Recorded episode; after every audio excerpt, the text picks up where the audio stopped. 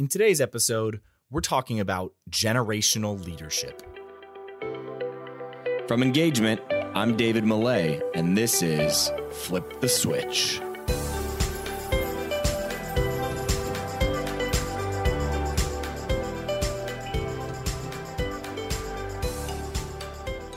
What's going on, everybody? Welcome back to another episode of Flip the Switch, where we sit down with leaders in customer experience and employee experience. We try to figure out what are the trends that they're paying attention to? What are the experiments that they're running? What are the principles that have driven success for them throughout their career? We take all those insights, we apply them to the world of sports and entertainment. Now, right now, we are in the middle of a run where we're interviewing leaders in college athletic departments because at engagement, we spend a lot of our time working with college athletic department leaders on things like optimizing their operations, overall customer experience and customer service, and finding incremental revenue streams with different finance and data and analytics background of people that we've brought from Disney backgrounds onto our team. So today's guest is Mitch Barnhart, the director of athletics at University of Kentucky. Uh, Mitch is one of my favorite leaders in college athletics, and he and I came across each other when Kentucky was renovating their stadium uh, a few years ago, and they brought my team in at Disney to come help them with customer experience, uh, customer service, and looking at it from a bunch of different angles. So uh, we got to know each other there, and what I really found was that Mitch had a a true servant leader heart. Uh, and that is evidenced in the tree of leaders that he has produced uh, in this industry. So we're, th- we're talking about leaders like Mark Coyle, the athletic director at Minnesota, uh, Murray State's athletic department leader, Kevin Saal. Uh, you've got guys like Greg Byrne, who's the head at Alabama.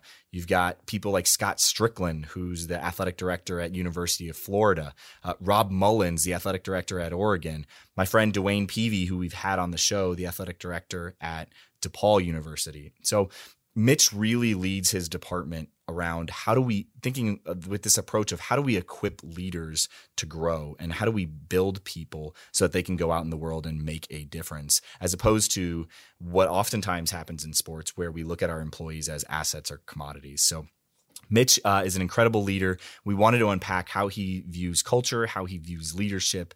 Uh, we thought those would be some really interesting insights for you guys as you look to innovate within your departments.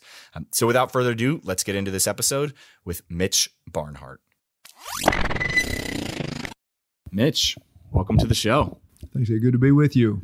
Well, I'm excited to sit down with you and have this conversation. Uh, we are going to cover a whole bunch of things. We're going to primarily focus on leadership, but before we do that, you guys have some ambitious goals as a department, uh, and I want to talk about some of the overarching mm-hmm. trends that are in the industry right now with you because sure. you have been here working in this industry for so long. Yeah. You've seen so many different evolutions. Mm-hmm. I'd love to hear your take on some of these things before we jump in. Does yeah, that work? Glad to do it. Let's go. All right. Um, so first thing, obviously for you guys, you've got a goal to be kind of top five and really high in the standings on the Athletic mm-hmm. Directors Cup. Mm-hmm. Uh, so I'm I'm passionate about hearing where you're going to go and how you're going to get there.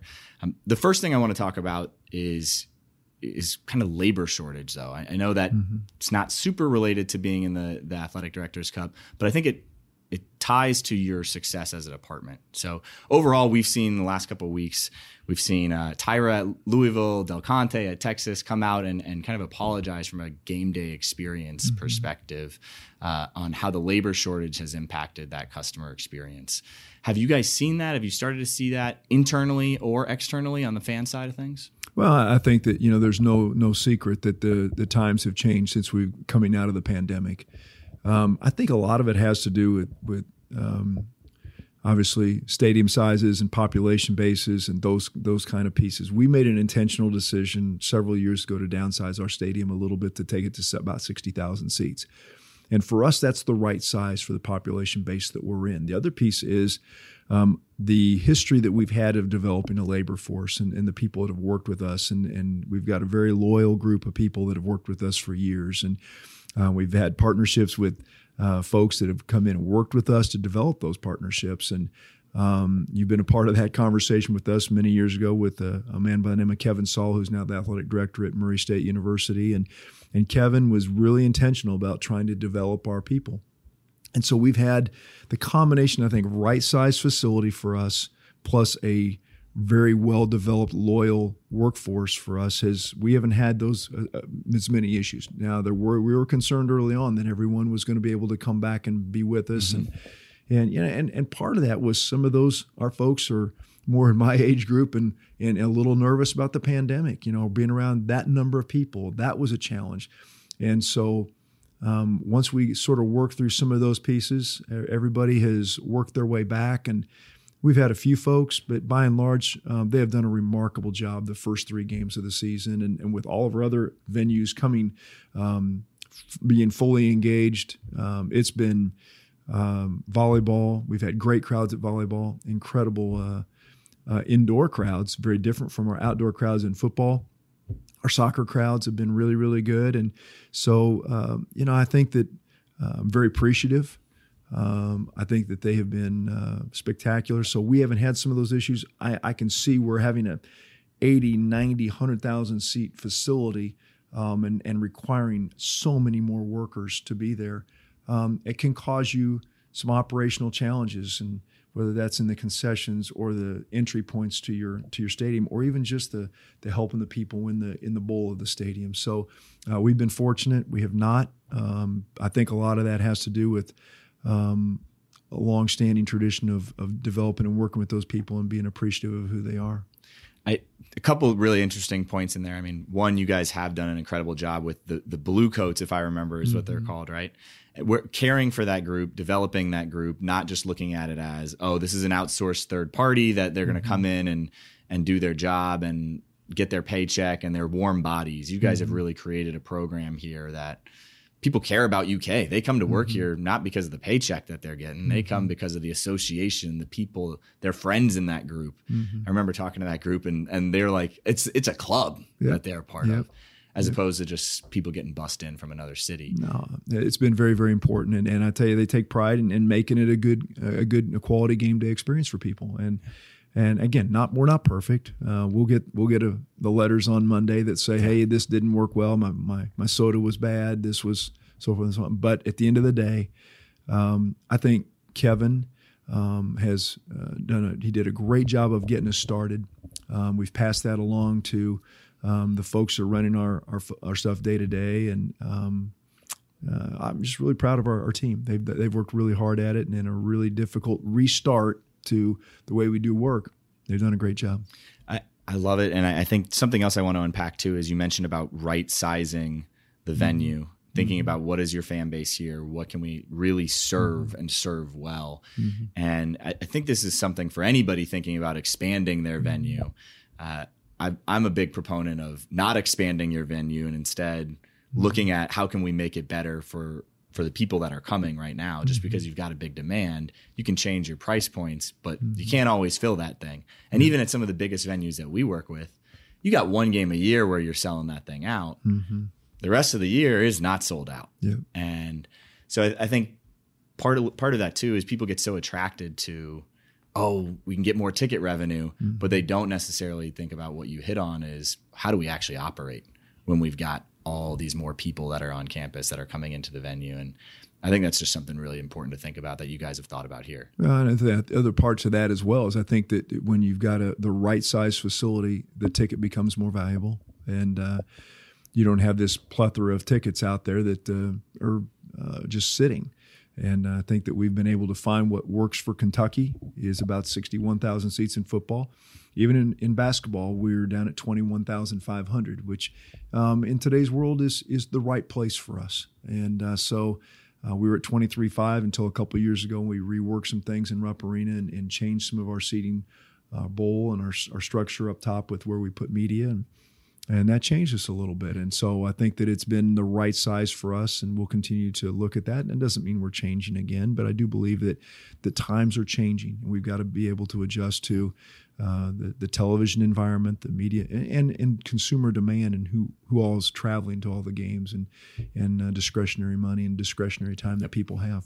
And and there, to, and to my mind, I mean, coming out of a, a project that we're we're wrapping up with a, a school right now around there are other ways to make revenue other than ticket sales and you just hit on some of them and, and so that's one of the projects we've just been wrapping up is a revenue generation project mm-hmm. around that And it doesn't always need to be ticket sales. Have the right venue and, and serve your people well, right. and look at other ways to give them opportunities to buy different things. Um, well, let, us talk about kind of fans as you mm-hmm. as you mm-hmm. mentioned uh, of who's coming here how, how are they coming mm-hmm. uh, i know one thing that we've had a lot of conversations about with different schools is this fan churn if you will mm-hmm. uh, worry that not a, maybe not all the fans are coming back how do we maybe get mm-hmm. more diverse as a fan base right mm-hmm. i think there are definitely some schools where you look out into the crowd and see a lot of the same faces and maybe those faces are getting older um, so how do you diversify your fan base i know that's a a topic right now that we hear in a lot of private conversations. So, how are you guys tackling this issue with data and analytics or in other mm-hmm. ways? Yeah, I think there's a lot of pieces to that, and I think there is great concern. I mean, I think that, um, you know, I think there's issues in our in our landscape. Uh, you have coach churn, where the faces of the coaches are changing a mm-hmm. lot. I think stability for us has been really, really important. Um, our coaches, we've got, I think of our 16 head coaches, 11 of them have been with us longer than 10 years, which in today's landscape is pretty unusual. Um, so we're pretty fortunate in that, and a couple other pretty close to that number. Like Coach Stoops has been here nine years. So stability and people beginning to understand who they're who they're coming to see and why is really really important. Two, I think the other challenges you've got a little bit in, in the in the student athletes. They're not they're changing landscapes a little bit with the one-time transfer and sometimes them going pro sooner. Mm-hmm. Um, familiarizing yourself, your fan base with your young people in your program has become increasingly more difficult. Throw in a pandemic and you got another issue altogether. So really, really a difficult uh, task, and and we've tried to work really hard to continue to familiarize and and be close to our fan base one of the things I want to hear from you is in some of the conversations that you've had with your peers across mm-hmm. the industry or different donors, maybe themselves.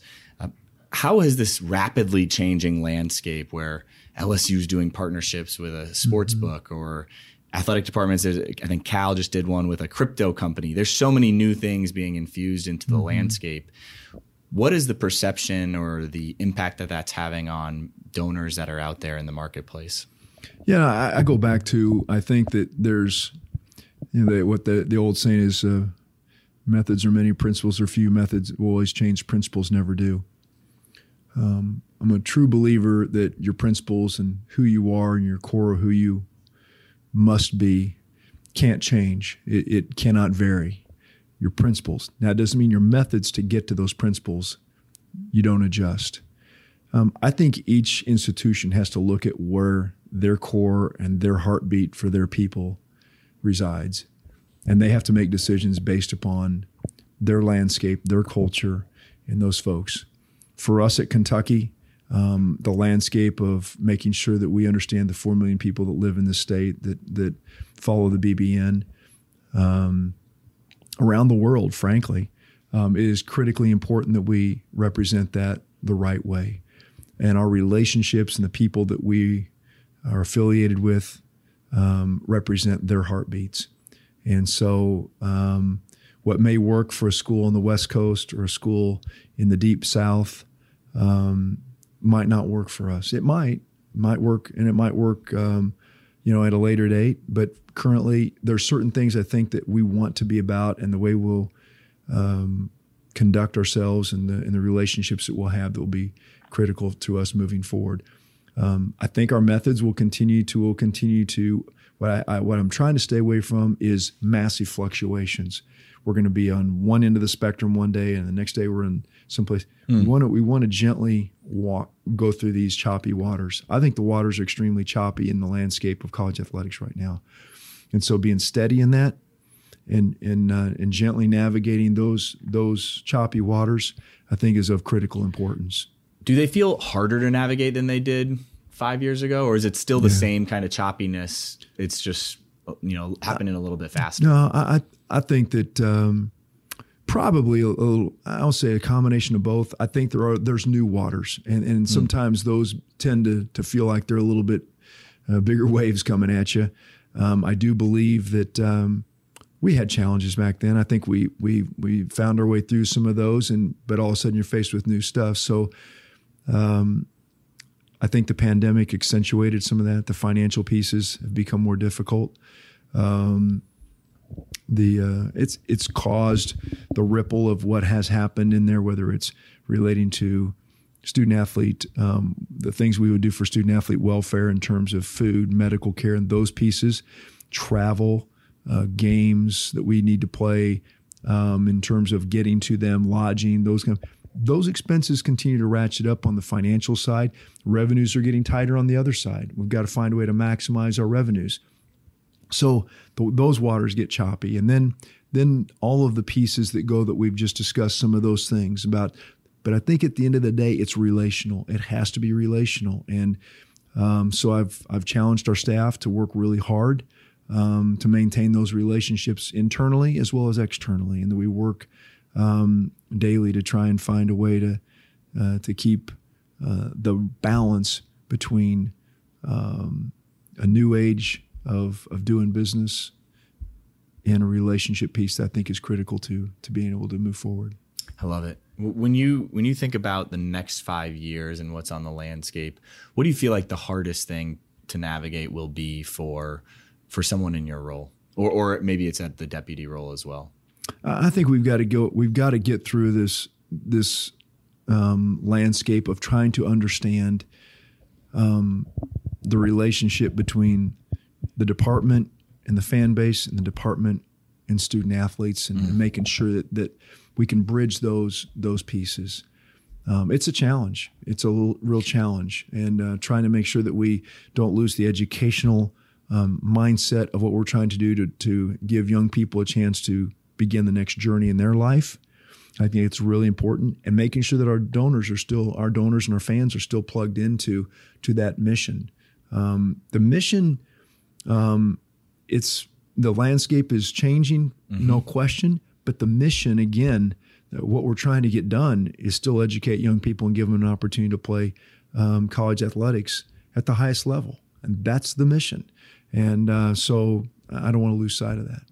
I, I think it definitely has gotten harder, mm-hmm. especially. I mean, we were talking to somebody on an external team uh, mm-hmm. not too long ago, and I, I, think some of the challenge becomes: all right, if you're you're rolling up T-shirts and throwing those into the crowd as a leader, how do you tie that to?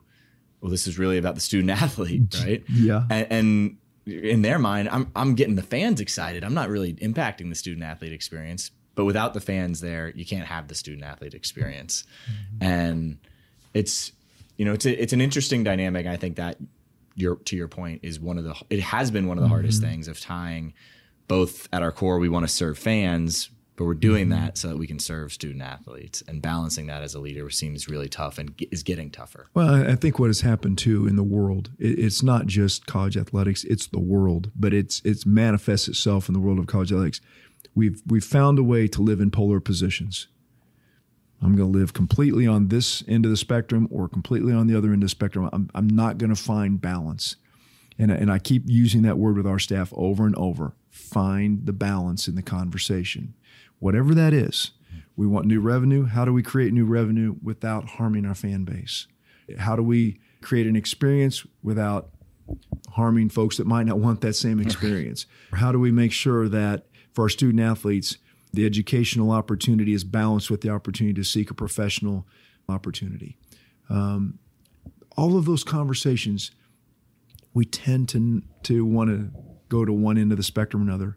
There is a middle ground. There is balance in that that we can find, and I think that the sooner we get to that spot, the better off we'll all be. Beautiful. Well, that brings us to talking about leadership. Mm-hmm. Uh, in my mind, and I think I think for a lot of people, you've probably got the largest sitting uh, the largest tree of other ads that have at some point worked for you. Now, it was you and Kevin for a long time, and now that Kevin is uh, retiring, uh, you you've I think got that role right. Mm. So for you though, I mean, to start this leadership conversation off, I want to hear who is the most impactful leader that you ever worked for, and what about their leadership style mm. have you incorporated into your own? Yeah, you know, I, have been absolutely fortunate. I mean, I've had incredible, incredible leaders and, I, and I, that I've worked for. Um, I can think of my time at Tennessee was so impacted by a man by the name of Doug Dickey. He was the director of athletics when I was there. He hired me. I worked for him for 12 years, and and I think the first thing he taught me was a toughness about the way you had to to to be able to be able to manage the job. Uh, there was things that were going to come at you that required a level of toughness Um, you didn't need to be a martyr about it. Uh, you accepted the role on the front end, knowing that it came with some hardships and some things that were going to be difficult, and some good days and some bad days, and to be able to stay the course and be be thoughtful, and that was really really important. Uh, the other two leaders I thought that were really important um, were you know a couple. Well, I've had two or three. I've been I've been very fortunate. I've, I've, been doing this for 25 years as an athletic director, and at the end of the day, um, the three presidents I've worked for, I've been very very blessed by. Mm. Um, my president at Oregon State, uh, who has since passed away, is a, a, gentleman by the name of Paul Risser. Um, an amazing, amazing man who basically said, "You know what? I trust you. Go do your work. Um, I, I, know you're going to make a mistake or two, but I believe in what you're doing. Get to get after it." He was amazing. Dr. Lee Todd, who hired me at, at Kentucky, was a businessman who bought, you know, built and and sold a couple of businesses. Who loved this place. He was a Kentuckian, and he taught me what it was to to embrace uh, a state um, and to want to make the state better at a higher level than just your department. He wanted to do something for the state of Kentucky, and I always admired that. And I said, "Man, that's what I want to do. I want to make sure that we do that for our state." And the other thing he said, you know, he, he had a real business approach to the way he did his work and, and entrepreneurship and the way he approached it, which was really well well done. And then Dr. Capilouto, my the president I currently work for, uh, is a is a man who is is just so thoughtful and he he thinks about everybody. And and I can honestly say I look back in times in my career and and there was times I, I was pretty singularly focused on what I thought, and I, I didn't didn't try and understand other viewpoints. And Dr. Capilouto is wonderful about trying to understand everyone's viewpoint. At the end of the day, he'll make the decision he thinks best. But uh, the, so, but those are some leaders that have uh, that have mm-hmm. done that have taught me different things. Um, but uh, I really was mentored in in a lot of ways by them, and and I, I probably incorporated chunks of of different things that they they taught me. Beautiful. Well, let let's talk a little bit about kind of creating this leadership uh, the culture at which you've developed leaders, right? Mm-hmm. I don't think it's by accident that so many mm-hmm. great other ADs that are sitting right now have come through here. How have you focused on creating a culture where others can grow? Uh, how have you approached maybe some heuristics or some frameworks as to what that culture internally looks like? Because I, I think about the role of the head AD and a lot of that is setting the tone, setting the culture for the for the department. What are the behaviors that we're actually looking for here? So, what are some maybe mental models you've used to develop leaders within this culture? Um, I think that you know there's there's a variety of, of ways to approach this thing. I've I've always everybody says, "Well, what books do you read?" And I, and I got to be honest with you, I got I got a little tired of reading leadership books. Um, I thought there were so many of them. I mean, I, you you Google the word leadership, and there's literally thousands upon thousands of entries, Never and everybody's going to tell you how to do it. And and and I'm not going to not going to let this escape. I mean, this is uh, it's been the heartbeat of who I've been, and and uh, and it's it's a biblical approach to it. Frankly, uh, to be honest with you, um, it's the principles that I've put in place that have a biblical foundation for me. It is personal to me, and it may not be that way for everybody, but they are biblical in the way I've, I've structured them. But the, there's five principles, and one is to have a character of the heart people that want to make right decisions, you got to start with that. I don't believe you can start with anything other than that. Um, you've got people that that arguably want to make your organization do do right by the people in your organization. So that was first and foremost for me. Secondly, I think you got to have great integrity, and I think those are brain decisions. You have to understand the boundaries with which you're supposed to operate. You're going to be guided by a set of rules, and you got to know the rules. And you got to say, I'm going to, I'm going to make a conscious brain decision to make sure that I stay within that framework. So the combination of the heart decisions, knowing what in your gut is right or wrong, com- combined with the, the things that are on paper that say these are the rules, you will follow them. That's where I start with that. And I try and hire people and find people in our program, student athletes, coaches, staff, that emulate those two pieces. Have we been 100%? No, we have not been. We've not been 100%. But we started with those two pieces of, of right people. So, so is the integrity aspect? Is that a little bit?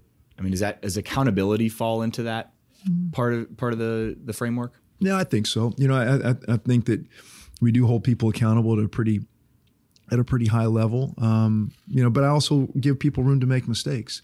Um, I think that you know that uh, if I was mistake free, I guess I could walk around and expect everybody else to be mistake free. But that's certainly not the case with me. I've made more than my share uh, and my emotions and my pride have gotten the best of me on multiple occasions where I've I've let it get away from me, and so I want to make sure that I give enough enough grace to others that that might need that room as well.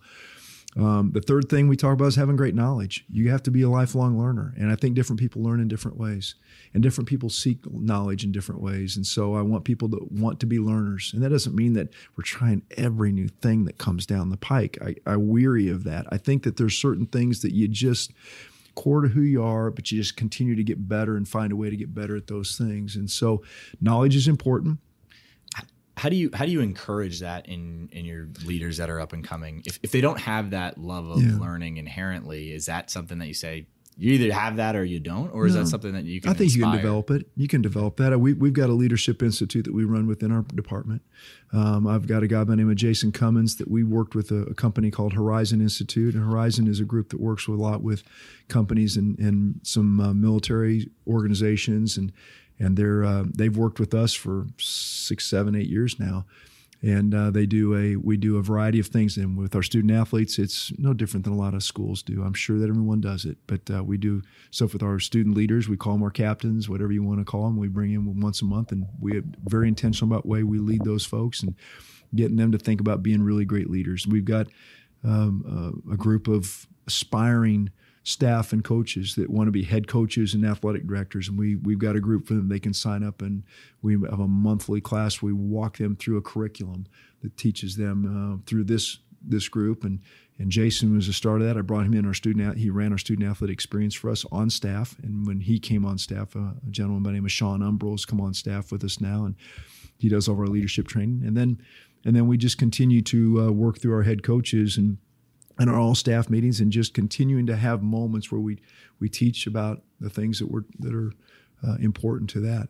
So uh, I think that we're, we're, we're trying to be very intentional about it. We try and, and our phrase that we use a lot is we want to equip people to launch people. This shouldn't be their final resting place unless they absolutely want it. If this is where their home is, they grew up here, they love Kentucky, and this is where they want to live for the remainder of their days, that's awesome. We'll take that. But by and large, we want to equip people to launch people. We think that if it's good for college athletics, if it's good for the enterprise of, of higher education to launch really cool people into leadership positions, that's what we should do. Why would we hold them tight here and try and keep them from doing that? So we want to equip people to launch people. And, uh, and that's been a part of what we do. And then the last two pieces are stewardship. Um, I believe that we got a world of takers and not a lot of givers. And uh, so I think you got to be a good giver, and I think you you've been challenged to give away two things in your in your in your time. One, you should be sacrificial in your knowledge, and you be sacrificial in your talent. You've been given those two things; you give those away freely, and if you give those away freely, it'll come back to you many times over. I'm convinced of that. And then the last thing we got to do is we got to teach people compete with honor and class, humility and integrity. And you do that. I mean, we the, the, the notion of being able to compete at a high level and be gracious about it, lose with dignity, and and but win with honor. Um, those are words that are hard in, anymore. Show me people that want to win with honor, lose with some dignity, um, sense of humility about the way they do it. It's hard. It's hard in today's world because that's not what our culture is telling people. Our culture is telling people just the opposite it is a, a me monster. and my, mm-hmm. what is one of my favorite comedians? You talk, you talk about the me monster, you know, and and um, but I want to try and teach that level of competitiveness. Those are our five principles, and we do that to launch people into the world, and, and not just college athletics, to launch them into the world um, to be uh, that kind of leader. Equipped to launch to me is one of the best, not sound bites, but almost from this because I think that statement alone sets you up for so many different things, right? It says, yeah. all right, as a leader now in this department, you've got to make it so that when your people leave here, they speak highly mm-hmm. of their experience here at Kentucky. Mm-hmm. They leave here and people say, what what are they doing over there at Kentucky mm-hmm. that's different? Because this guy or girl that just came in is a superstar. Mm-hmm. What are they doing over there? Mm-hmm. And you only do that by, again, really being intentional about how you lead and not mm-hmm. just saying yes these people are, are assets or commodities mm-hmm. next one in next one out right? absolutely um, so i love that well what what's an unusual leadership practice that you love unusual leadership practice that I love. Everybody always hits on the same leadership pieces. Yeah. I want to hear something unusual that you specifically do because I think leadership is so individual. What's something that you do that's a little bit unusual that maybe your other peers don't? I don't know. Most people would say I'm not very unusual, so they, uh, I'm relatively normal. I, I, you know, I don't know. I, I, um,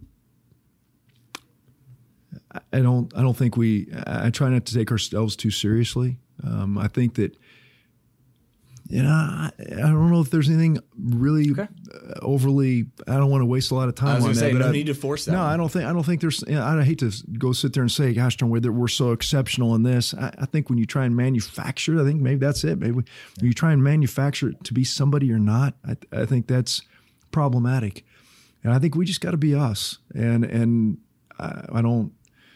We don't dress remarkably different. We don't. We don't talk remarkably. different. We're, normal people doing trying to do really exceptional things. Yeah. All right. Wrapping really good people around us, trying to find a way to have some fun um, and celebrate cool things together um, and emotional moments. I, think if there's one thing I would say to us, I, I try and encourage passion and emotion from our people where it means something and, and we stir their hearts. Uh, and I, I think that if I would say that's one thing we try and do, we try and capture emotions and passions with our people, and that uh, they at the end of the day they go, man, there's a reason. There was a reason that that filled me up. S- Speaking of emotion, and, and this question comes to mind. I mean, for you as a leader, I mean, what has been one of the most vivid memories of, or, or foundational moments for you as a leader? That something that you look back at, and first thing that comes to your head, you think that moment really changed my trajectory as a leader. What, what's one of those memories? That Yeah, I, mind I for think that there's, I think there's a couple times when there, there's there's usually it's one of two things for people. It's either a really really difficult moment that you found your way out of, or it's one of those mountaintop experiences. It was so incredible that you'll never ever forget it. It's one of those two. Very seldom is it anything in between, and I've had both. I've been I've, I've had both of them where you just felt the depths of despair that it was so difficult you just weren't sure you were going to make it out of it and and that came from maybe a couple of situations where you didn't hire the right person and you, and you felt like Can you give a specific example? yeah you know I, I think if I went back in time you know in our basketball situation you know I mean basketball's pretty high profile here It is. it's it's it's a monster and and uh, it's it's it's difficult and we went through a really tough time you know with uh, Tubby Smith when Tubby left I hired Billy Gillispie and, and Billy um, and it didn't work. It just it didn't work and for a variety of reasons and and um, we needed to make a change and our fans were unhappy and it was difficult and uh, he was a really talented coach. It just was a wrong fit for for us at the time and um, I felt really responsible for getting it right, and we were able to to bring Cal in and John Calipari and bring him into our program, and and he was you know and, and that was so you're at a different spot, and then I can think back in football, um, three or four years back we lost a game at, at Florida, and it was a really difficult loss for us. We just got just got killed, and um, my son wrote me a note that night that became our family mantra: "Prepare for rain." And uh, it's a long story, and we, but it became our family mantra about preparing for for uh, a different kind of rain. And it it was really cool, and it it was a moment that sort of flipped the script of the way I looked at things. And um, How, how so? um, it was um, based on biblical truths, and he said, "Never lose sight of the blessings of uh, of rain. Uh, That uh, that uh, when when it comes, it's going to come, it's going to come heavy, and then the, the blessings will come. Just be stay faithful and just keep keep plugging. So I'm You know- almost looking at it as a Yeah. as a blessing It as was. opposed it to was. just a And it was from my son, and, and it really meant a lot to me that a, a young guy in college would write something that special to dad. And I've got it to this day, and it's become our family. We've kept it in our family since then, and and we and everybody's going to go back and say, "Ah, years." I'm telling you, it, it it was it was important to us. It was those moments, and then you get to those moments built out of that. Whether it's national championships, it's a volleyball championship last spring. You know, we've been able to win some things that are really really special. And you look back and you look back at the building blocks that it took to get to those pieces. They were really, really lengthy journeys. Mm-hmm. I think that the lesson was these things don't happen in quick chunks. So when I look at the world we're in today, when I first got into this business, six, seven, eight years you gave coach to to get it turned around and get the culture right. If the coaches in today's landscape don't get it done in about two or three years, the media, the fans, everyone's calling for a change. We need something different to happen right now. And um, I just, to be able to stay in the journey, to stay in the fight, and to remain faithful to your people and faithful to what's going on, it's hard. And uh, so when you get to that mountaintop experience where you win something remarkably special, remarkably special. So I think you learn a lot out of your greatest moments of, of hopelessness, and you find your hope in those mountaintop experiences uh, that uh, stir the emotions of your heart. Speaking of kind of those mountaintop experiences, we talked about maybe mm-hmm. some of the, the, lower points for you. Uh, talk about one of when you think about legacy and you think about the high points in your career mm-hmm. what what in your mind is like the highest point this was yeah. where i've gotten to this is this is one of the moments that really stands out in my head when you say the word high points i think of this memory you know i, I think of you know there's um in the last even in the last 12 months our department has been hit by uh, the loss of several of our student uh, student athletes and uh, a coach that was dear and, near and dear to our program. And I think about the the people that have come through here that we've been able to to have relationship with, and uh, uh, you know, I, I, think about moments of sharing the the emotions of, of what that felt like. We lost a guy by the name of John Schlarman on our football staff to cancer, and his last game he coached was our game at Tennessee. And the moment of seeing him in that locker room and the victory and what that meant to John Schlarman uh, will be forever etched in my mind. Um, and what it meant to the people so close to, to John. Those are, those are the kind of things I think when you blend human heart emotion with uh, the landscape of college athletics, um, that's what, what drives um, you to continue to want to the, the, beauty of the enterprise of college athletics. Um, we get so caught up in the other stuff mm. um, that we forget that that that's what at its core that's what it's about. Um, you know, I, I, think about there's been lots of great victories and and lots of championships, and we've been blessed by so many. To, to pick one out would say that's not fair because there's so many good ones, and each of them unique to what they do and and so special. But it, um, I think about uh, a few folks that that walked across the stage with a degree that I thought, wow, mm. I didn't know that that that young person could make it across the stage. They I just didn't think they could. And they found it, and then all of a sudden you look up and they're doing some amazingly cool things. Here the bad part about where I am right now, being as as old as I am. Those kid, those folks are coming around with their kids. I'm going, wow, holy smoke! I can remember when you were, you know, I've been doing this long enough that it's they're coming around with kids that are seven, eight, nine, ten years old. And you know, wow, that is that's remarkable to think that that's occurred. It's wonderful to see a guy that quarterbacked uh, our Fiesta Bowl team when I was at Oregon State. A guy by the name of Jonathan Smith. He's now the head coach at the Oregon State Beavers. I thought here's a guy that was a walk-on quarterback for me, who's now leading a Pac-12 program. And you know, those are the kind of things that I, I just and then I see. I will say this, and you went to the people that have left our program the, the young the young administrators that have left our program and now they're unbelievable leaders at really amazing programs. Unfortunately, I have to compete against them now. But I look out and I go, that's really cool. Yeah. Not for me, but for them to think, you know, how proud I am of them and what they've accomplished. It is it is remarkably cool. And so I think those are my proudest moments when I look up and I see people in really cool places doing really cool things in their lives that makes me happy. When I think about legacy for you, I mean, that's to me, that almost answers my question of what do you want your legacy to be as one of the, the longest tenured leaders in this industry? Mm-hmm. It, it feels like to me that how how you've launched people and how you've helped other people grow and achieve mm-hmm. things that's really to me what stands out but maybe you've thought about this question a little bit more from a legacy perspective of how do you want to be remembered what are the things that you want people to remember about mm-hmm. you as a leader I, I would like them to think when you know the term I and I I don't know if I've coined it or not. I'm, I'm going to claim it. All right. jokingly. Claim it. Gener- generational leadership. Um, I think we're responsible for generational leadership. We want to talk about leadership as it relates to our organization. I will tell you, I think we're responsible for generational leadership. I get asked all the time when I go speak someplace or I go out and I say, the young people these days, they just don't get it. They're this, they're that, and here's the problems with this generation. My response is really simple. They are only doing what they see our generation lead them with. Uh, So if my generation says this is good, they'll follow that. If they say greed is good, lack of loyalty, honor, integrity, we can go down all the catchphrases.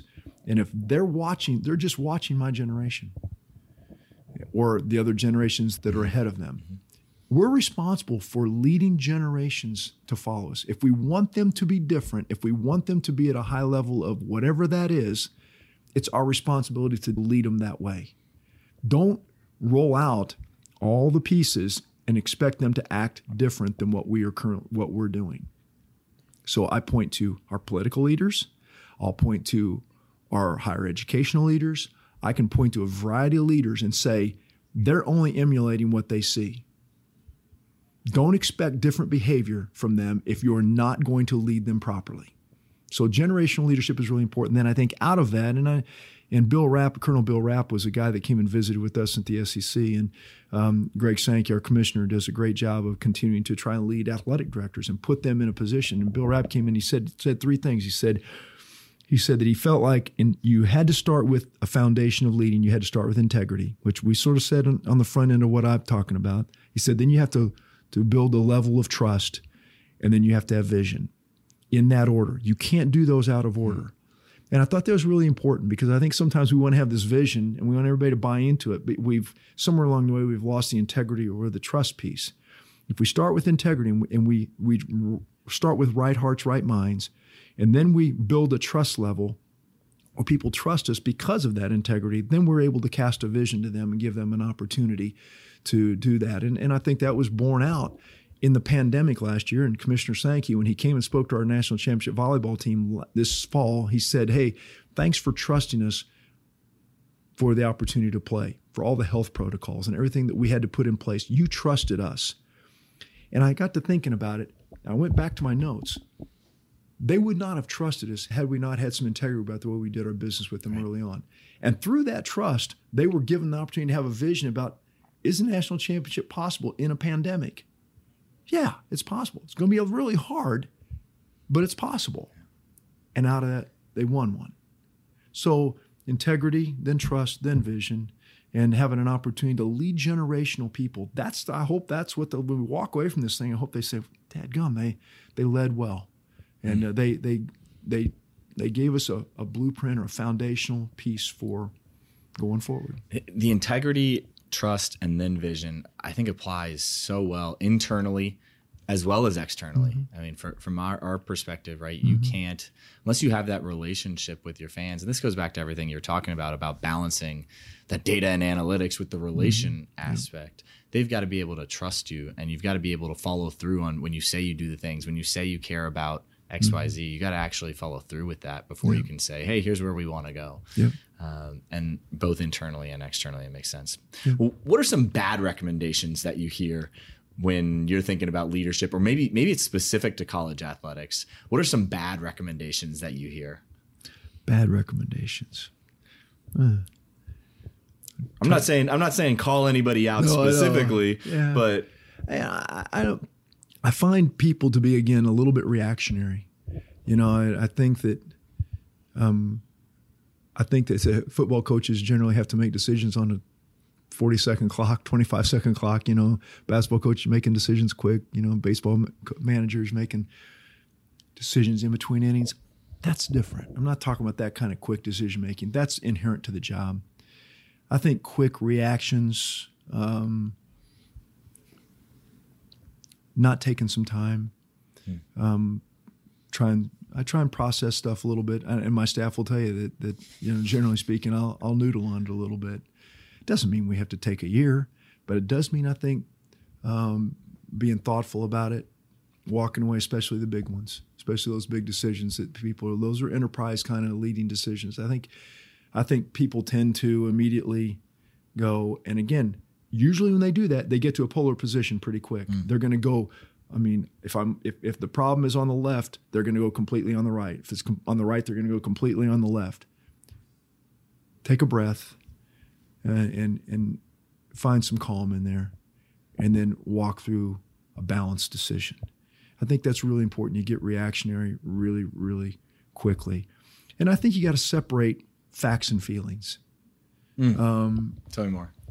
I think that um, usually if you'll take the time to get all the facts, you can get to a spot of making really quality leadership decisions rather than just emotions off your emotions and your feelings.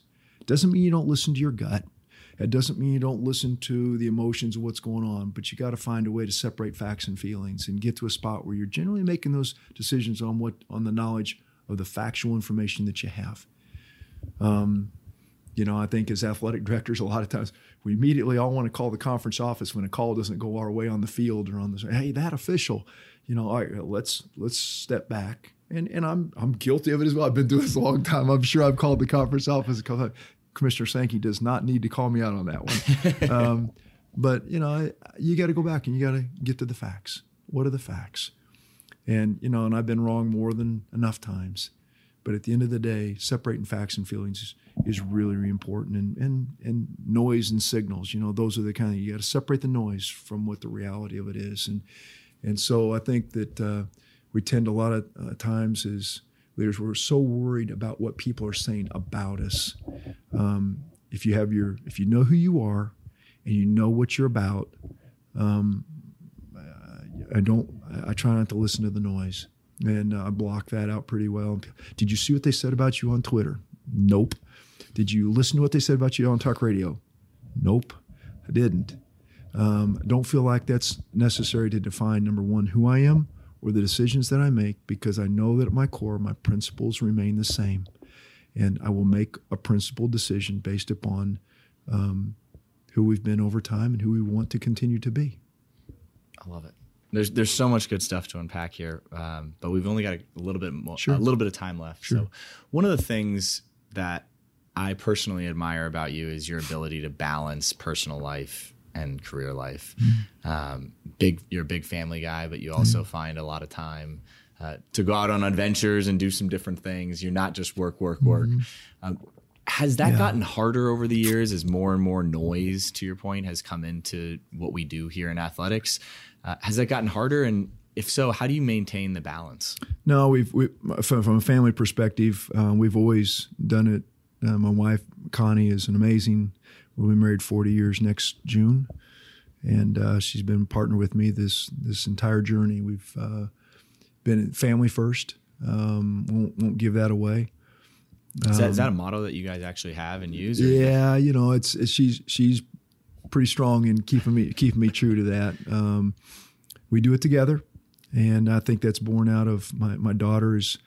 Um, my daughter, both of them are amazing. Um, both their school, uh, their work in higher education, or uh, I, am sorry, uh, secondary education in the.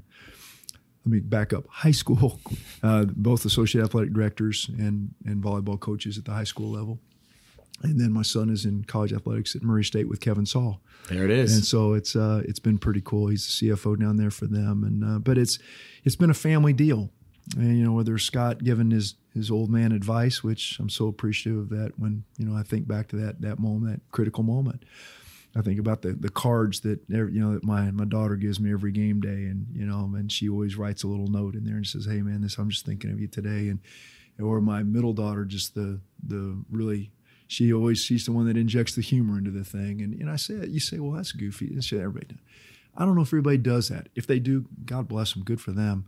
But I will tell you, our family's been really intentional about that, and and and we've always gone to games together. I was not the greatest dad in the world. My kids were out till midnight on nights, on school nights, and we're eating Taco Bell on the way home or whatever it was. You know, we're eating something on the way home, and and um, you know, but they learned what it meant to be in dugouts and and on the field and around winning and losing and the emotions of all that and, and they learned that And I thought that was really important for families. So we really did that together. We've always done it together, and we will continue to do it together. And and that's why uh, um, I think that it's it's worked for us. Uh, but that's been important.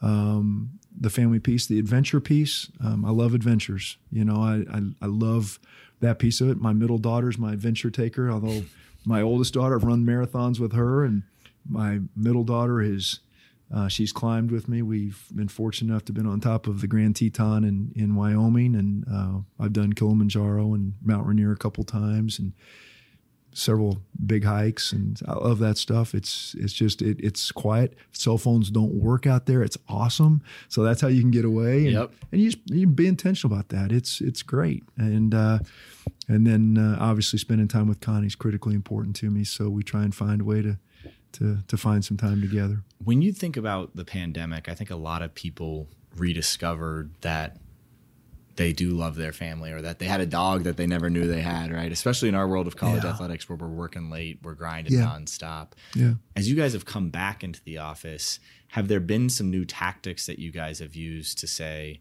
because, obviously I mean to Mm-hmm. to your staff now probably family has re-entered during the pandemic family refocused to be yes Mm-hmm. this is this is why I'm doing this this is why I'm working those late hours are there specific tactics you guys have employed as a department to help people be able to manage that personal and work life balance I I think Dr. Capilouto in our in our university has been really thoughtful about trying to give people room to um, navigate the pandemic. Um, I thought I'm really proud of the University of Kentucky in the way that uh, we were able to find our way through. Um, uh, he and Dr. Eric Monday, who's the executive vice president for the university, that really led a an amazing um, year and a half. I know we're not through it yet. We've got more to to walk through with this variant and all of that.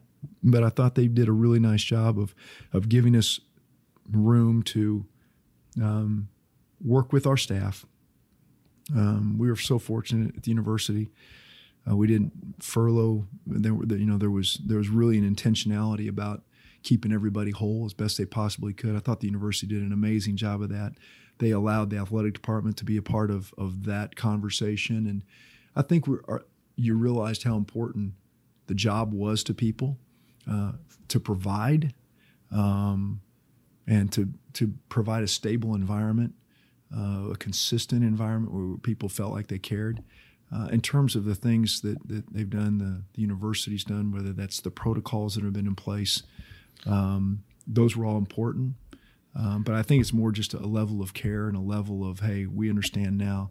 Uh, you- this is a, a really cool UK family, and and Dr. Capilouto and Dr. Monday did an amazing job with that. are there things like flex days or things like that that you've implemented or Yeah, I think we've always been pretty flexible in that from our perspective. Our people work so many hours, and, and, and I know right. that's that's not it's not unusual to any department in college athletics, but I, we've been always flexible with that. You know, uh, operations person's here over the weekend, Friday, Saturday, and Sunday. Just get out of here, man. Don't, don't we don't want to see you for a day or two. You get out of here. Go get your go get your breath.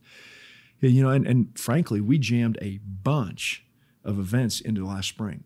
Oh, yeah. a lot of those fall Oh, yeah. sports got all of a sudden you've got fall sports rolling into the spring and the spring sports on top of that, and here we go, and and it was hard, and and our people were taxed at a high level, and so trying to be intentional about thanking them and and were we perfect in that? No, but I think we we really tried hard to to make sure that they knew how appreciative we were of what they did and how they did it, and and I, I was really proud of the fact that of all the things that went on in the pandemic, we only had one weekend. We only lost one weekend of competitiveness. Our baseball team was not allowed to compete one weekend because of COVID. With the exception of that, our teams all were able to answer the bell. Um, we were able to uh, put on the events um, in a very safe environment. And at the end of the day, we, last year in a pandemic year, we won two national championships and a first ever SEC title in swim and dive, women's swim and dive for us. So competitively, we competed at a high level and finished 12th in Directors Cup and maintained an academic excellence that I was really, really proud of. We had the NCAA Woman of the Year in Asia Seidt. Um, we've, you know, that was wonderful. She swam for us and from Louisville, Kentucky. And, uh, you know, I just look down the resumes of the things that happened last year in a pandemic year. That doesn't happen unless you have a group of people that really, really care. Yeah. Let's bring us home here. Final question. We've got a lot of senior leaders listening to this show, especially in col- college athletics. Mm-hmm. Is there one piece of advice that you might give to them? Let's say you've got a you've got a billboard on the side of the road, so it's got to be tight, it's got to be concise. Um, but any piece of advice you would give, whether it be around leadership, serving student athletes, serving your customers, serving your people, um, what piece of advice would you want to leave people with? There's a pastor out of uh, Oklahoma City, Craig Groeschel, and I think he says it's if it's important, you'll find a way. If it's not, you'll find an excuse. And I'm not saying that you go to whatever ends to make it work, but I think that if, if something's really important to you, you'll work at it and you'll do it with the right heart. And, and that's, I guess, my message would be find a right heart, do it with the right heart. Um, it, your genuineness, your genuineness, and and your your passion, your emotion uh, will shine through. Um, I think having some sense of of understanding of others in today's world is really, really, um, I think, important. Um, and then love what you do. I, I, I, don't. I think in today's world, I mean, you're asking for a billboard. I'm not sure I gave you, gave you a quick billboard. Yeah, you, but, you but, did uh, initially, yeah. But but I think I think you know that it's, no one no one wants martyrs. This isn't a, a time for that. Uh, everyone's important, and everyone cares.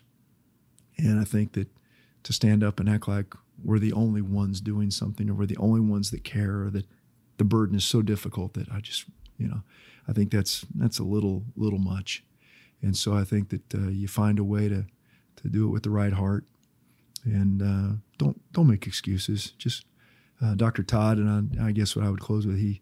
I was going through a tough tough time when I first came to Kentucky. I was not from Kentucky, and they didn't think I understood Kentucky. And uh, there's a few folks that didn't want me to last very long, and uh, I went in and said, "Doc, I'm struggling." He says, "He's let me just tell you something." Uh, when in doubt, work. Mm. When in doubt, work. Okay, I can do that. What, what, was yeah? What was the impact that that had on you? What, what were I your stuck, how did your actions change? I just stuck my I, I quit listening to the noise. Yeah, I quit listening to the noise. Uh, my wife told me that. I didn't listen to her. Uh, I should have because he told me the same thing. You know, don't listen to the noise. Just put your head down, go to work. Quit worrying about what they're saying. Just go to work. And uh, that was great advice. He told me the time that his companies were struggling and he was so worried about being able to maintain his companies. He said, I just said, just stick your head down and go to work. Okay. When I began to do that, intentionally doing the things I knew to be right, um, those things began to take care of themselves. Yeah. And so I've never really spent much time. Will I go on a talk radio show? Absolutely. Will I visit with folks? Absolutely. Glad to do that. It's part of the responsibilities we have. At the end of the day, um, though, um, just go to work and uh, don't make excuses and uh, don't act like the burden of leadership. If you want to lead, it can't be a burden. It's got to be something that you treasure and you appreciate and you want to make people uh, the great uh, equip them to launch them and, and, put them in a really good position to succeed. It's a great great way to wrap us. Uh, thank you so much for coming on the show and being so sure. generous with your time. Uh, hopefully, we've made an impact on some of the listeners here, and, and hopefully, they think a little bit differently about leadership or serving our student athletes or serving fans. But uh, Mitch, thank you so much for coming on. Thanks so much. Appreciate it. Great being with you. We'll talk soon. Thanks for everybody listening. Bye. If you're focused on guest experience or employee experience, definitely go check out our email newsletter. As we work with pro teams and college athletic departments around the country, we're taking the lessons that we learn from our experiments and our projects, and we're putting those insights into the newsletter. A couple of times per week, you'll get everything from the articles and content that are inspiring us to innovate, as well as new tools that we're using and loving. If you get value from this show, you're going to love the newsletter. To sign up, head to engagementpartners.com backslash newsletter. Today's episode is brought to you by Checked In, a new tool in your operations toolkit that helps you understand exactly who's working in your venue. It's one of the tech products the engagement team helped create during the pandemic. And with it, we set out to solve some of the key problems sports and entertainment operators face every day. The tool does a few things from helping you gain more labor data to operate more efficiently and mitigate risk. And it also saves you time and headaches by automating the horrible check in and credential approval process that has existed for so long. But my favorite part of Checked In, hands down, is that it's tied to a digital learning platform. Now, historically, training game day staff has taken place before the beginning of a season. But how do you train the workers that start mid season or the workers that just come in to work the big games, the big events? Well, this tool solves that issue. With Checked In, you can create and push training to your teammates digitally, and you can require employees to watch training videos before they're able to physically check in to work. Checked In has begun rolling out at some of the biggest stadiums in the country. If you want to see how it works and get a demo, head to checkedin.app. That's C H E C K D I N dot app. We'll make it easy and link to it in the show notes. Hey guys, before you head out, just wanted to say thank you so much for listening to the show. If you enjoyed it, head over to iTunes to subscribe, rate, and leave a review. That helps more of your peers find the show as they search for ways to get better in their own roles. But this podcast is just a small part of what we do at Engagement.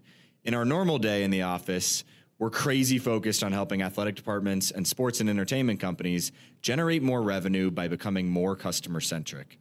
To see how we might be able to help your organization, visit engagementpartners.com to learn more. Download a free guide, check out our blogs and case studies, or schedule a call with us if you want to see how we can help with your particular objectives.